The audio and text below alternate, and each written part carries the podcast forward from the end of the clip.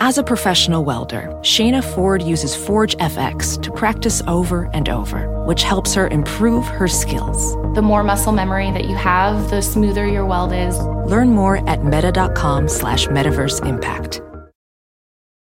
To get the Crime Writers On After Show right now, go to patreon.com slash partners in crime media. I'm Rebecca Lavoie, and this is Crime Writers On.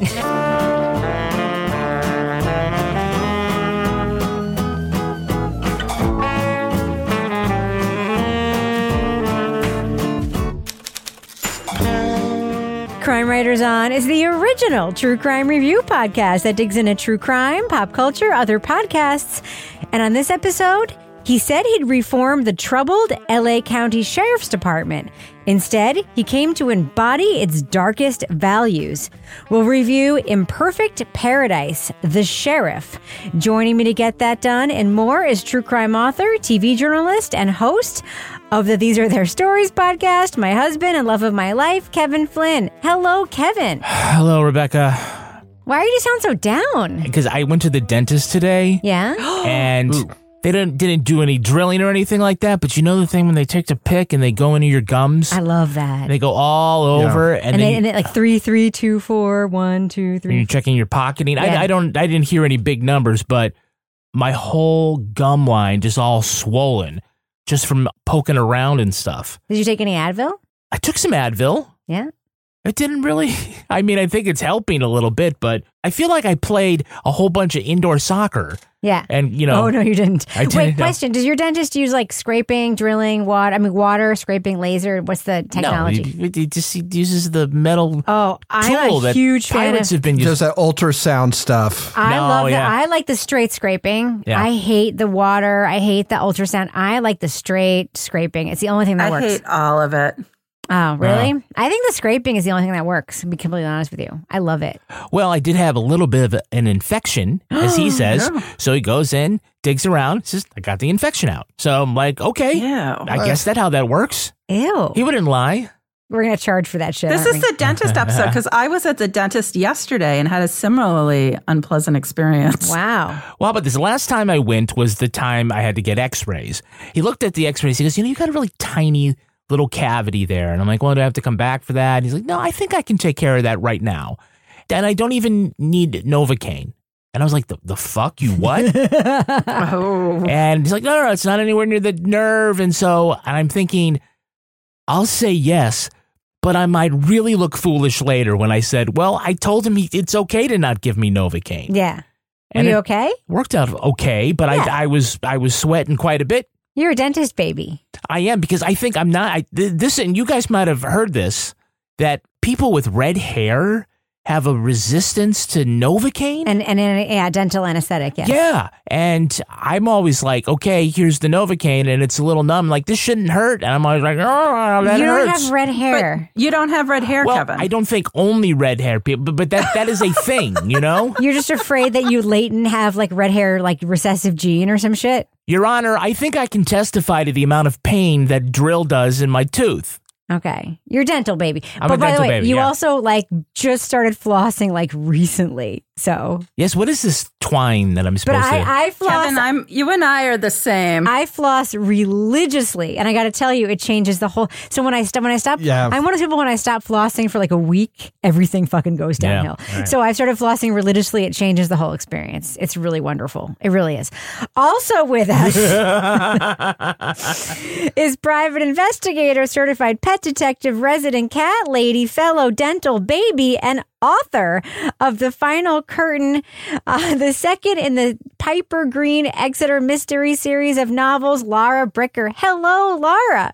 Hello. Yeah, I am a big dental baby, too. Um, I actually have my own nitrous oxide mask at the dentist because I get so nervous. I, I keep it in the glove compartment in my car. So yesterday, I went in to get a crown put on, mm-hmm. and they're like, oh, we're just going to have to cut off part of your gums right now to make this fit. And I'm like, what the frickity? And I could smell like flesh burning. And oh. I was like, what's that smell? They're like, oh, we're like cauterizing. I'm like, oh my God, oh my God, oh my God. So my face also, like when I woke up this morning, like this side of my face was like, I'm like, like you, it's never a good sign when you're still in the dentist chair and they say, do you want us to go get you some ibuprofen or Tylenol before you leave? And I'm like, I can't even swallow because I like I'm numb. And they're like, you might want to take this. Wait, yeah. wait. I That'll just want to rewind. That'll be seventy-five dollars. Did you say you have your own nitrous oxide mask yeah. in the trunk of your car? Yeah, because the dentist charges you for it every time. So they tell you to keep your mask. So I get the nitrous when I have a big procedure because I get too stressed out at the dentist and they give me a little AirPod and I can listen to music. Is that, and then is they that say, like the kind of bar, you go to a bar and you keep the Stein yes. behind the bar? Like, okay, with that's your name mine. On it. Number okay. fifty-six. And yeah. Or like okay. when you go to the and state fair say, and you buy the. It probably comes in use at those Jimmy Buffett concerts too, right? Yeah, yeah. And they're like, how's the level? And I'm like, well, this isn't covered by insurance and I'm paying full price. I'm like, put it up a little, please. It's funny, I got the same thing at the proctologist. Oh, God. I cannot wait for the reviews we get after this podcast. And finally... Well, our- you don't have to go that far away from the microphone when you laugh. People think it's just... that I've just killed you, that's all. Oh, it's not so much the cackling, it's just it's death. Like, yeah. Our Finally, our captain of all things cynical, the author of finally. the City Trilogy of novels, host of the Strange Arrivals podcast, and our Patreon Deep Dive Book Club podcasts, Toby Ball. Hello, Toby. Hello, Rebecca. No dental stories for me. Yeah, but you, do you floss? Yes or no? Are you a flosser? I find that if you floss, it makes the uh, dental hygienist visits go a lot more smoothly. Correct. And if you don't floss, you have to make up some fucking story about why you didn't or like why your gums might be blue. Well, you more. just you pay the price, yeah. man. It's, or, or, it's, or you can fake of... having COVID symptoms and then you're like, I've got three weeks to get on this. Yeah. No, it kind of like what I yeah. that's you, what I did. Well, you lie. It's like when you go to the regular doctor and they say, how many glasses of wine a week do you drink? And you're like, I don't know. Yeah, they triple it. You, they triple it no matter what. They tell and then me you that. go to the dentist and they say, do you floss regularly? And I say, every few days. Okay, so I had my, okay, I know we're going way off topic, but I had my physical last week. And I and they said, how many drinks do you have a week? And I said, I'm not going to lie, at least twenty. And she looked at me, she was like, really? I was like, listen, everybody lies. Everybody lies, right? So I'm going to say I'm, I have like one or two a day and then maybe like three a day on the weekend. So if you add that up, that's like fifteen, maybe sometimes twenty. I know that if I say five, you're going to triple it anyway. So I'm going to just tell you it's between fifteen and twenty, sometimes more. Like, I'm just not going to lie to you anymore. And she was like, all right. It's just like, I was like, wait a minute. Are you tripling it now and saying sixty? Yeah. eighty-five. sixty drinks. I just like, I'm like, I'm like, I probably shouldn't have said yeah. that. So they know to put a red flag on yeah. you. Okay. Yeah. Yeah. Honestly. Yeah. Never lie to your doctor. That's the thing that I've learned. And that's the advice that I have for you. Mm. Don't lie. There's no point. Don't lie. Just like don't tell your partner you've had an orgasm when you hadn't. There is no point. There's no point. Wow, this is like an episode of like Married with Podcast or something happening right now that I, I just wasn't really prepared for tonight. Correct. Correct. Just say, I'm not gonna. Let's end it right now. Let's. I want to go to sleep. uh. Do those Kegel exercises. Correct. Yeah. Correct. Somewhere Alex Villanueva is like losing his shit. That's right. He's like, when are these guys going to talk about me? Alex Villanueva is going to like sue us right now. She's sick. Because of this content being adjacent to his content. Yeah. Yeah. Well, he'll, he'll uh, give us the opportunity to improve our. All right. So, Kevin, um, aside... We're the woke far left, I think, yeah, right? Yeah. Well, yeah. All right. So, Kevin, aside from uh, dental content, we do have actual content coming up on this show. But what is happening on Thursday's show this week, Kevin? Well, on Thursday, we're going to be talking about the Netflix documentary series Crime Scene, The Texas Killing Fields. Okay. Well, I'm looking forward to that. But I'm also looking forward to getting past all this medical talk and getting to this podcast topic. So, I think we should get to it. I'm going to drop that first clip right now. What do you think, Kevin? Do it. Let's get it done. Leading off. Sheriff, are you going to answer the question? You placed your picture up there mm-hmm. alongside two other people, mm-hmm. and you talked about it in terms of a criminal investigation. Mm-hmm. Is this Los Angeles Times inve- uh, reporter under investigation by the department? Well, the act is under investigation. All parties to the act are subjects of the investigation. Instead of addressing an excessive force incident, the L A County Sheriff uses a press conference to intimidate the reporter who wrote the story. It's the latest example of how the county's top law enforcement official has used his office to retaliate against his perceived enemies. Why do you think he's doing this? It's like an enemies list. He was investigating anybody who was critical of him, but it all has to come back to the sheriff. and the department being so out of control that a thing like this could happen. Sheriff Alex Villanueva won office in twenty eighteen campaigning as a reformer who'll clean up the scandal-plagued department. After criticism he was doing the opposite, Villanueva doubled down on his efforts to abuse his power, vilifying the press and investigate his rivals. And when Alex Villanueva became sheriff, a lot of people thought, finally, someone's going to do that. Clean house, root out corruption, and reform this department. But that's not what happened. Imperfect Paradise, The Sheriff from L A Studios, examines the controversial head of one of the nation's largest law enforcement agencies. Host Frank Stoltz interviews Villanueva and talks to his critics to learn how he wields his power, going from a progressive sheriff's candidate to a right-wing media darling. Spoiler alert, we are going to be talking about plot points from Imperfect Paradise, The Sheriff. So if you want to remain spoiler-free, go to the estimated time code in our show notes to hear our thumbs up or thumbs down reviews. So Lara, the opening scene of this podcast is where we hear the sheriff talking about investigating a reporter for covering his own department. Wait a minute, the matter is under investigation? What kind of answer was that? There's nothing more I enjoy than questioning a powerful person who appears to be blowing smoke up my ass.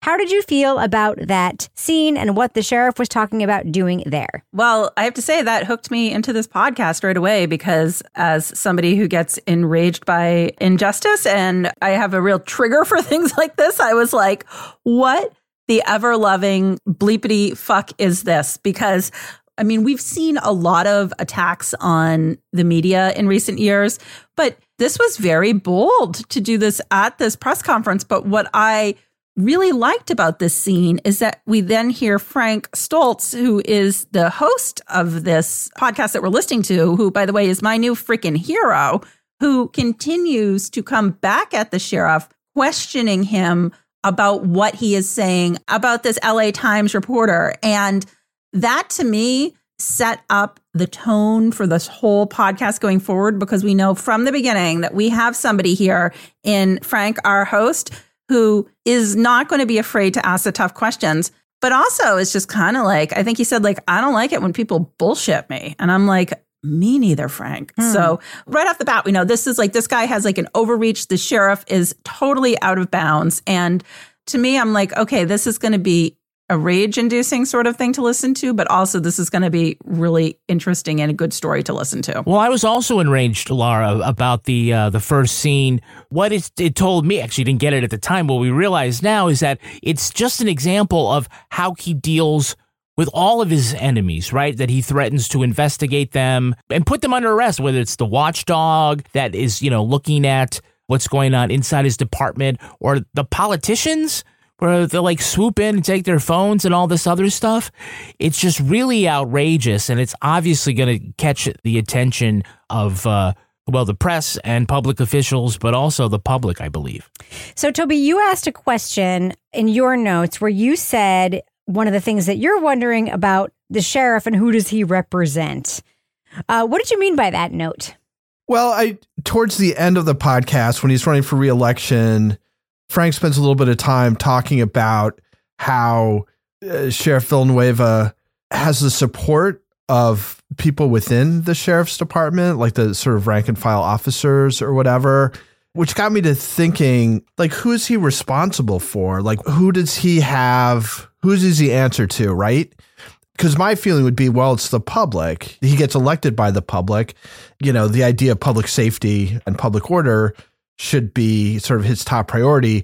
On the other hand, I feel like the people within the sheriff's office who are supporting him are like, no, he's going to put us first. He's going to look out for our interests. And that's why we support him.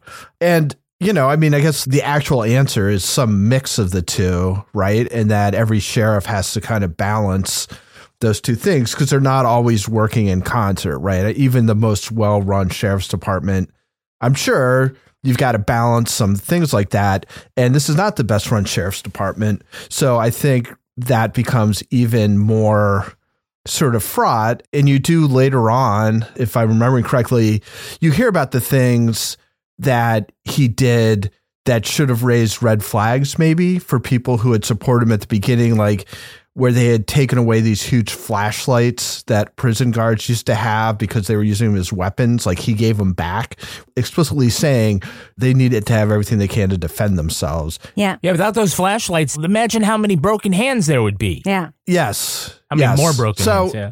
I, I don't know. I just thought that was, he brings up a whole bunch of things that I thought were kind of interesting as sort of subtext in this. I, I kind of listened to a few, but I just kind of found myself, and sometimes I just pause because I realized I was thinking and not paying attention, and I had to rewind a little bit.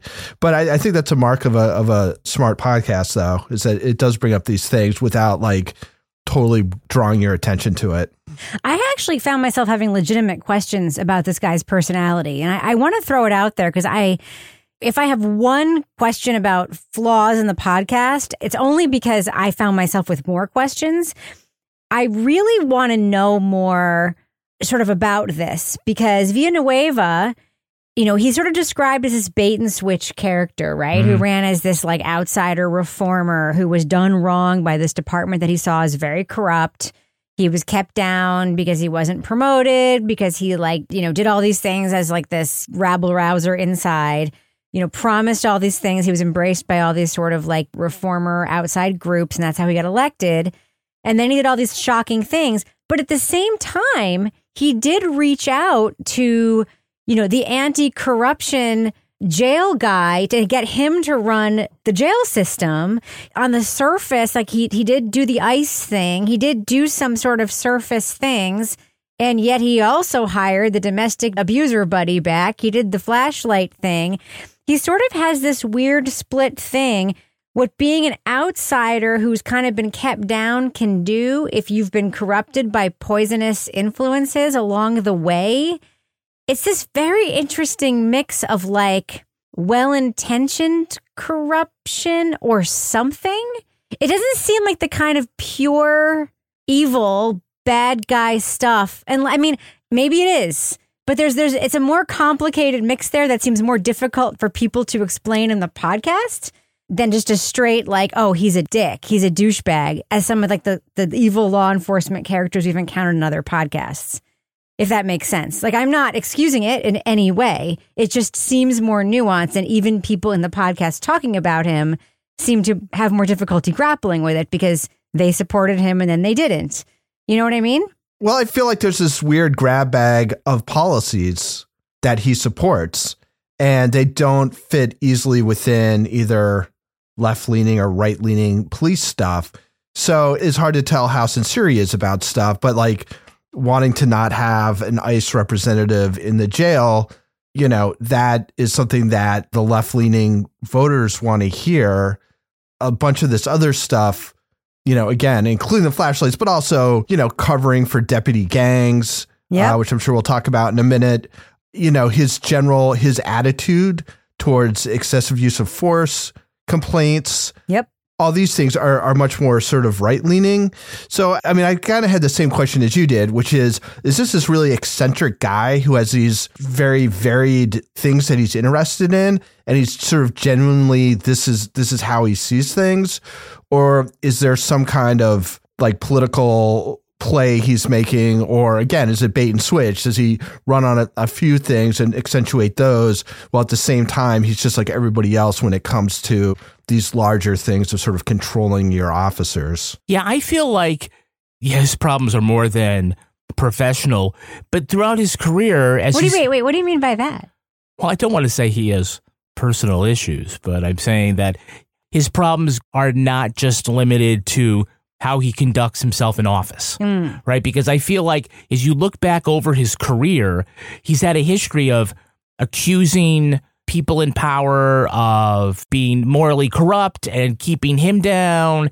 And it seems like he's already been kind of playing this victim and this moral superiority at the same time. Mm. Now he's in power and he thinks he wants to do A, B, or C. But as soon as he starts getting pushback from the politicians, he starts this drift to the dark side. And I think at some point, I don't know, I guess I'm of the opinion that he went into this thinking he's a progressive, maybe not using that label, but that he was going to do those things. A reformer. A reformer.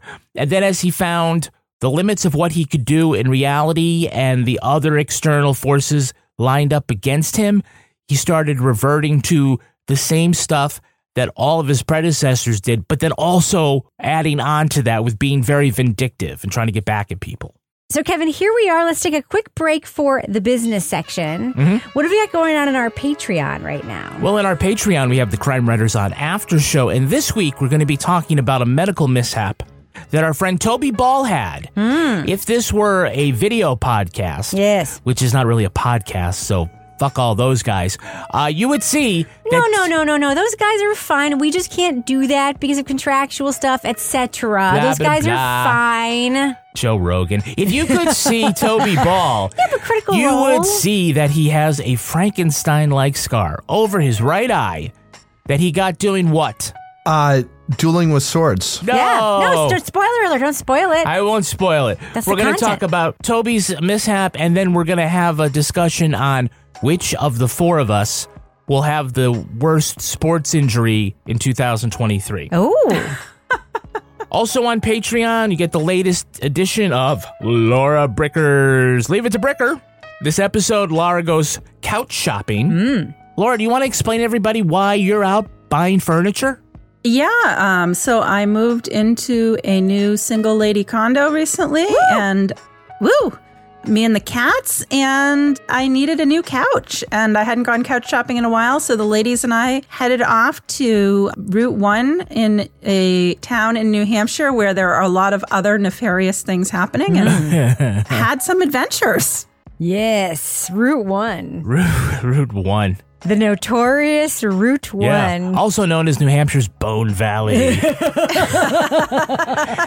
And also you can hear the latest episode of Married with Podcasts where Rebecca and I dish also out advice. Also known as New Hampshire's Bone Valley. Also known as New Hampshire's Bone Valley. We answer a question from a listener whose husband painstakingly made a handcrafted piece of jewelry and it's not her style. Right. And so she wants to know how to handle that. Yes. If you want to hear our Uh, advice on that, or you want to hear any one of the other three hundred twenty-five exclusive podcasts we have behind that paywall, just yes. join us at patreon.com slash partners in crime media. You can hear all of that, including Toby Ball's Deep Dive Book Club podcast.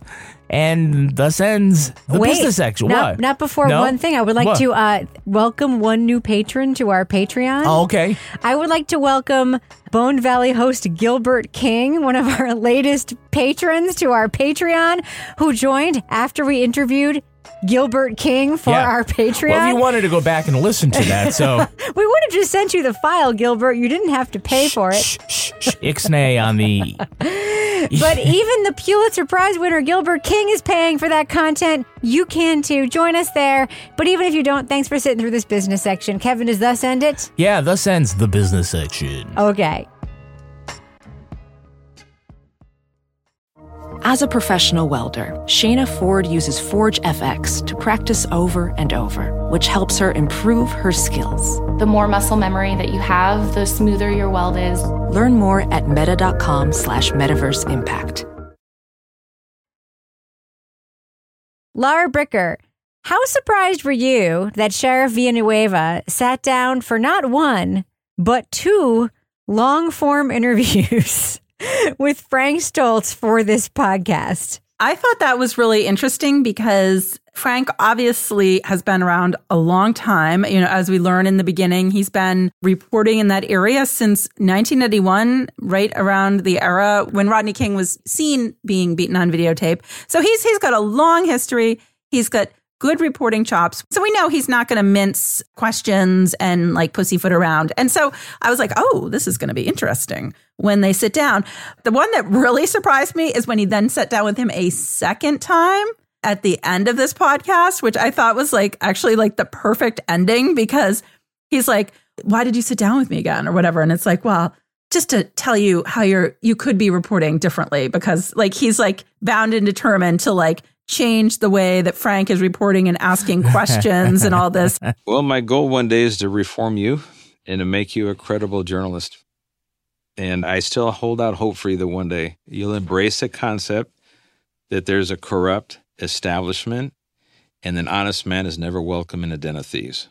You're not kidding, are you? No, I'm not. I'm dead serious. there is definitely something in this guy, like this rigid part of his personality that is got a little something going on there, because I think to sit down for both of those interviews, I mean, good for him. I mean, a lot of people wouldn't even do it. Yeah, I know those of us who have done reporting here have been in situations where people that are in these, you know, on the hot seat for various issues just are like, no comment, no comment. And so you're like, okay, you got to respect the fact that he sat down. But then you're like, um, but did he really actually answer anything? Mm, not really. Okay, this is where it becomes clear to me.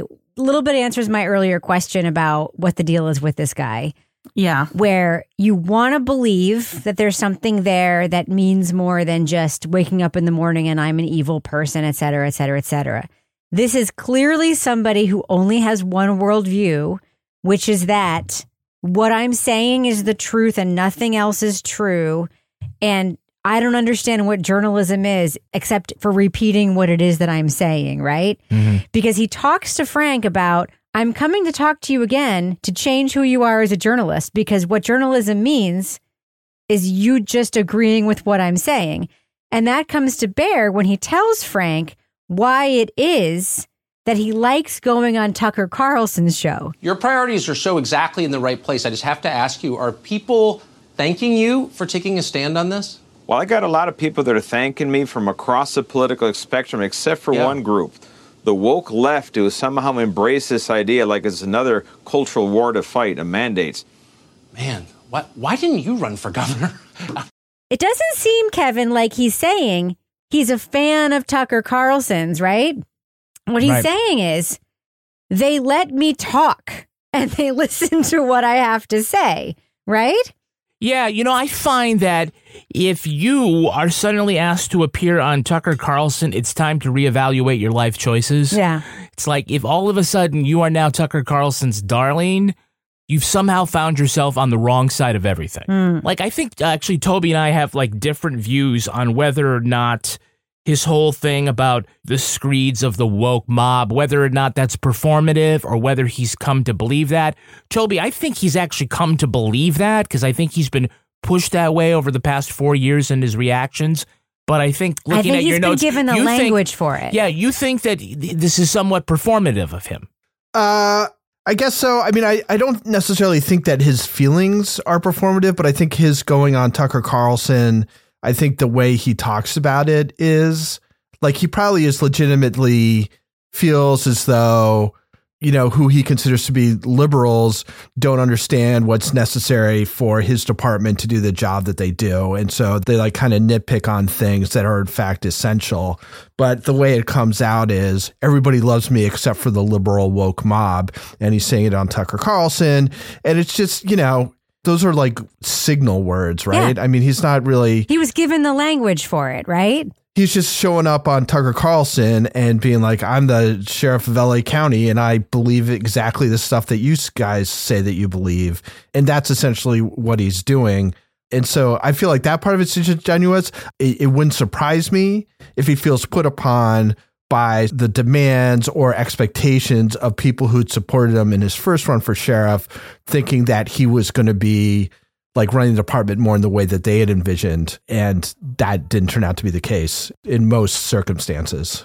It would be such an interesting like differentiation if he, frankly, like a lot of Democrats, right, mm-hmm. ran on this very progressive change platform that, by the way, a lot of progressives should be smarter and know is actually an impossible thing to achieve, but they vote for anyway, and got into office. And what usually happens is the person gets into office and says, well, here's the thing. Like, I ran and I said I was going to do all these things, but it turns out it's not actually possible because mm-hmm. all these systems take a much longer time to dismantle and redo than I told you they would, right? Like, that's usually what happens. I mean, there's a few exceptions to that, like Larry Krasner in Philadelphia, obviously a big exception where he's just like firing people left and right or whatever. But that's the typical like change maker way. Like they overpromise, both not just liberals, but also conservatives. They make huge promises. They get in. They can't actually do what they say they're going to do. And then they explain why. Right. He's basically getting in.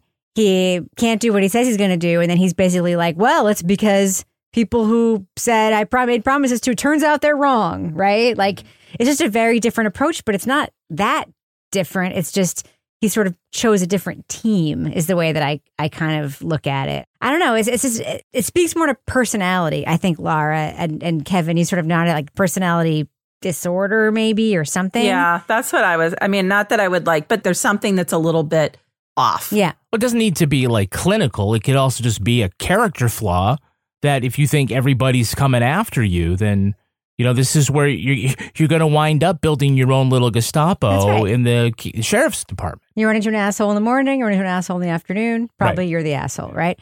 Uh, Lara, so um, we hear about deputy gangs in this podcast. Oh, my God. Thoughts? Holy shit. I saw him getting violently attacked, kicked, punched. You can tell when somebody's trying to defend themselves. His body's limp. And they're kicking him and punching him like straight gangsters. Two deputies were knocked unconscious. One was choked. Another was knocked out by fellow deputies. That was, I think, the most interesting episode of a podcast that I've listened to in a long time. I was fascinated by that. I mean, we've heard about like unions and other organization of, you know, guards in jails and things, but this was like legit gangs. And I was like, whoa. And when you heard about like, here's this guy who ends up on the wrong floor and they're like, yeah, this isn't your territory here or whatever. And I thought that was a really, really fascinating look at a culture inside a jail that I had not necessarily heard about. And I mean, that's kind of saying something. I used to go in the jails all the time. I used to hear all sorts of things when I worked at the public defender's office. And now, granted, I don't think we have like guard gangs in New Hampshire by far, but I was kind of surprised to hear how organized and entrenched that was.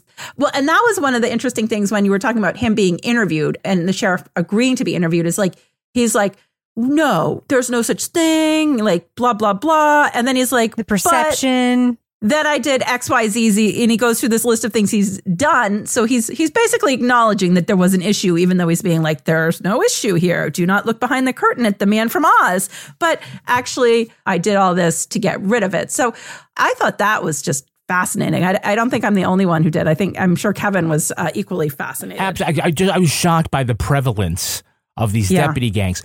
I think, by the way, one of the best T V cop dramas from the early part of the aughts was The Shield with Michael Chiklis, and basically it's him and his four guy strike team of cops, but they're all corrupt and uh, they're going out and doing their thing. And, and by the way, if you think Stringer Bell was an, a scary bad guy, of all people, Anthony Anderson played the bad guy in this, and he was fucking terrifying. Anyway, it was like, oh, what a novel anti-hero kind of setup. Here are four cops that are within the department, and the rest of the cops are kind of d- troubled by them, but uh, they're going out doing their own fucking thing. There are all different kinds of gangs. Now, in a jail, you could almost expect it because they're away from the prying eyes of the meddlesome public, but they've got guys out on patrol with gang tattoos, you know, belonging to other gangs. Do these gangs beef with each other, too? Are the, these sheriff deputies beefing with this other sheriff deputies, beefing with the guys on the street? I don't know how you pull that apart. All right, we were looking at stuff, uh, I think it was The Slow Hustle, you know, looks at corruption in the Baltimore Police Department. In your head, you're like, oh, well, we could just get rid of those guys and things will be good. How do you pull these gangs apart from within the sheriff's department? It's incredible. The episode where they had the guy who was talking through the actor's voice about how the initiation happened, yeah, yeah. how that, you know, young cops who weren't yet members of the gang, they had to pay in to the system so that the deputy gang members could go on vacations and get beer for their parties. One moment that I loved was when Frank was talking about how Villanueva disputed the term deputy gangs because he called it racist. Because a lot of the gangs had, you know, like Latino cops as members, you know, the Bandidos and so forth. And Frank was like, well, you know, federal law enforcement divine defines a gang thusly. Like street gangs, these groups of deputies have initiation rites, matching tattoos, hand signs, and leaders called shot callers. They try to control certain stations like gangs control territory. They intimidate and harass people who don't support them. And yes, they are alleged to have engaged in criminal activity. Then when you hear this other cop talk about what's happening in his precinct, it's like tick, tick, tick, tick, tick. It is freaking terrifying when you think about the fact that this is what is patrolling in these communities. It is terrifying. Toby, what was your thought on these deputy gangs? Didn't you think like this could be the subject of its own like incredible? I mean, it, I know there's been a lot of reporting on it. Like we heard about Cerise's reporting and we heard about other reporting happening, but this could be like an incredible investigative series in and of itself from L A Studios, right? Yeah. I mean, I, I heard about a lot of this stuff from a New Yorker article that came out earlier this year. Yeah. I mean, it, it it's interesting. I, I agree with Kevin. It's, it's, it seems kind of intractable. You know, I, I don't know what Villanueva, like what his thought was upon coming into that position about what he wanted to do, if anything, about the deputy gangs, but it seems like he pretty quickly kind of realized that he wasn't going to get anywhere. If memory serves, the New Yorker article made a bigger deal about this this guy, the the domestic abuser who he brings on as his like assistant or, or right-hand man, and how he was really tied to these these gangs, and that that was kind of seen as as once he came on, the, the gangs kind of knew that they didn't have to worry, right? They they had their guy in with the sheriff. So I'm sure there's somebody who's writing a, uh, you know, a prestige T V drama about sheriff's gangs in L A. I yep. mean, I would watch it. Yep. And I, I just want to give a nod to Cerise Castle. She actually has a fifteen-part investigative series, Knock L A, Tradition of Violence, the History of Deputy Gangs in the Los Angeles County Sheriff's Department. Frank mentioned Cerise in the podcast. She's a former employee of K C R W. That's a whole other long-ass story. Uh, but she's an incredible reporter, and she's the reporter that we heard was intimidated by the sheriff's department after her reporting came out. Um, and I would definitely recommend following her reporting everywhere and anywhere. And she's like, you didn't like the last report? Well, you're not going to like the next one. Exactly. Ophthalmologist Doctor Strauss has seen firsthand how the metaverse is helping surgeons practice the procedures to treat cataracts. Cataracts are the primary cause of avoidable blindness. He works with a virtual reality training platform developed by Fundamental V R and Orbis International to help surgeons develop the muscle memory they need. The result? More confident, capable surgeons. And even more importantly, patients who can see. Explore more stories like Doctor Strauss's at meta.com slash metaverse impact. All right, so let's do what we do. Let's let our listeners know, should they check out Imperfect Paradise, The Sheriff from L A Studios? Of course, that's also K P C C, Southern California Public Radio. Lara Bricker, what do you think of Imperfect Paradise, The Sheriff? I loved this podcast. I liked this more than anything we've listened to in, in quite a while. It was something, was an issue that, you know, triggered my sort of sense of injustice. We had a host who was kind of pulling back the curtain on his reporting process in a way that was both interesting, but also showing that we're dealing with somebody who's very experienced and isn't afraid to ask tough questions in issues that were really interesting within this, you know, including gangs within the guards, within the jails in this area. So I, I just thought this was really interesting. It had a lot of good reporting. The episodes were tight and didn't have a lot of extra fluff, but they were very engaging. And it was something that when it was done, I was like, huh, that was a good podcast. So thumbs up. Toby Ball. Uh, yeah, I really like this as well. It's really, it's kind of a reporter's podcast. Like you, you follow the reporter, Frank Stoltz, and you get a sense of the atmosphere in which he's reporting it, which is fairly fraught, I think. Uh, there is a sense of menace towards uh, the press, but the, the subject's really interesting. And again, I, I think it's super well reported. Anyway, I give it a big thumbs up. Uh, Sky, it ticks a lot of my boxes, I would say. Kevin Flynn. Yeah, I'm a thumbs up. I think Frank Stoltz is a real pleasure to listen to, a guy with decades of radio experience and uh, gravitas. By the way, dropping your own archival tape, stuff that you're in, that's a flex. I love that. In a way, it's just simple and it's polished in that way. It leans heavily on a, a pair of interviews that he does with the sheriff, and that really makes this a rich podcast because he can then take all the data points that he's gotten from his reporting and put them up to them. It not really a terribly confrontational way, but in a very smart way. I, I really think this is uh, an excellent podcast, and uh, I'm recommending folks listen to it. Thumbs up.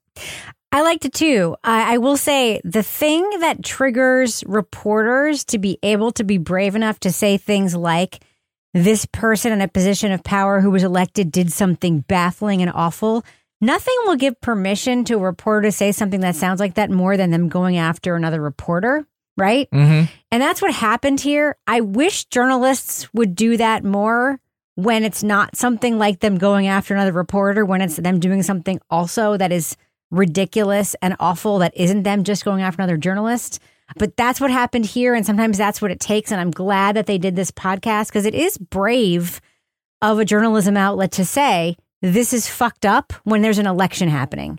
That is brave, and that is... To say you're blowing smoke up my ass? That actually, but honestly, it isn't something that a lot of journalism outlets like a public radio outlet would do, especially during an election cycle. And I actually think it's a very cool thing that they did this project. I love, by the way, the scoring of this podcast. The percussive scoring is very, very cool. Couple of, like, weird pausey mixy issues, very very minor. I have one complaint about this podcast, and I told you, Kevin, one complaint. What is it? In the credits, oh. Frank says something like, "This podcast was reported by a bunch of us and hosted by me, Frank Stoltz." I'm like, you know what? There is no time limit on credits, Frank. That's right. Just fucking say who the podcast was reported by. You can list twenty names. It's fine. This guy in the back is like, I worked on this for nine months. Or just like, say six people in each episode. Like everybody who did some piece of reporting for this, just say their names, get it on their C V. They deserve the clip. You don't have to hit the post at the top of the I hour, Frank. I don't care if this was an agreement that everyone made in the newsroom. Ultimately, like, give everybody the credit. For God's sakes, it's a podcast, just like a T V show. Anyone who did journalism in anything, put their name on the thing. If that's my only complaint about the podcast, though, it means a pretty damn good podcast. Big thumbs up for me for Imperfect Paradise, The Sheriff. Now it's time for my favorite part of the podcast, a little something I like to call the crime, crime of, of the week. The week. Police are investigating a melee between rival gangs outside of a concert at San Diego's Petco Park. One man was stabbed, another arrested in a turf war between rival hot dog vendors. Why would they get into a fight over Franks? Allegedly, a group of vendors from Los Angeles traveled to San Diego and set up in locations used by local vendors. Then this beef got red hot as a dozen people started brawling. Cops had to break up the rumble with pepper spray. Authorities say vendors needed a permit to sling dogs, and it's unclear whether the L A group had them. But local vendors have a message for them. Keep your buns out of our city. Panel, don't mess around with hot dog gangs. By the way, what gang name should we give them? Lara Bricker, what do you think? Uh, Frank's, Feisty Frank's Fighters? I don't know. That's not bad. Toby Ball, what do you think? No, what gang name should be given to these hot dog slingers? Uh, the Droopy Wieners. Oh, oh, what do you think, Kevin? One, the Mean Mister Mustards. I'm thinking the Pound Puppies. Pound oh. Puppies. Yeah. All right, Lara Bricker, if folks want to reach out to you and say hi on any social media site, I don't know, and say, whatever, Lara Bricker, I can help you find a couch. How can they reach you online? They can find me at Lara Bricker. Yeah, my cat's already destroying my new couch. Bad cats. Oh. Well, you can just spray that with some stuff and keep them from doing that. Toby, but what about doesn't you? Doesn't work. How can it does? I don't know. I've had some it tricks. Doesn't. Oh, that's true. I'm not a cat. I'm not a cat owner. I'm not a cat owner anymore. This is why I have dogs. Toby Ball, folks want to reach out to you on social media. How can they find you? At Toby Ball N H. Kevin Flynn. I'm at Kevin P. Flynn. And you can follow me on all the social media apps. I'm trying to grab my handles everywhere, but mostly I'm on Twitter or Instagram at Reb Lavoie. You can also follow the show on Twitter at Crime Writers On, and please join our incredible community and our official Crime Writers On Facebook discussion group. Just go to Facebook, search for Crime Writers On, hit join the group. Answer a couple questions. We will let you in if you're not an a-hole. Support the show at patreon.com slash partners in crime media. You get the Crime Writers On after show, Married with Podcast, Lara Bricker's Leave It to Bricker podcast, and Toby Ball's Deep Dive Book Club podcasts. Our theme song was composed and performed by Ty Gibbons. Our line editor is the very wonderful Olivia Burdett. The executive producer of this fine program is Kevin P. Flynn. This show was recorded in the Yoga Loft above the Bodega in Bay Saint Louis, Mississippi studio, otherwise known as Studio C, the Closet, in our New Hampshire basement where we keep our own enemies list of other podcasters. On behalf Cut of, my eye on you, Payne Lindsay. On behalf of all the crime writers, happy birthday, Payne. Thanks so much for listening. We will catch you later. later. Oh, my God. Lara Bricker appears as a cat avatar. Troubling. Yep. Troubling. Oh. It's a cat with a hoodie. Isn't it cool? No. Uh, like- yeah. It's super, super cool. Are you, are you naked behind there? Is that why you're... Uh... Yeah, I'm totally naked in my uh, bachelorette pad.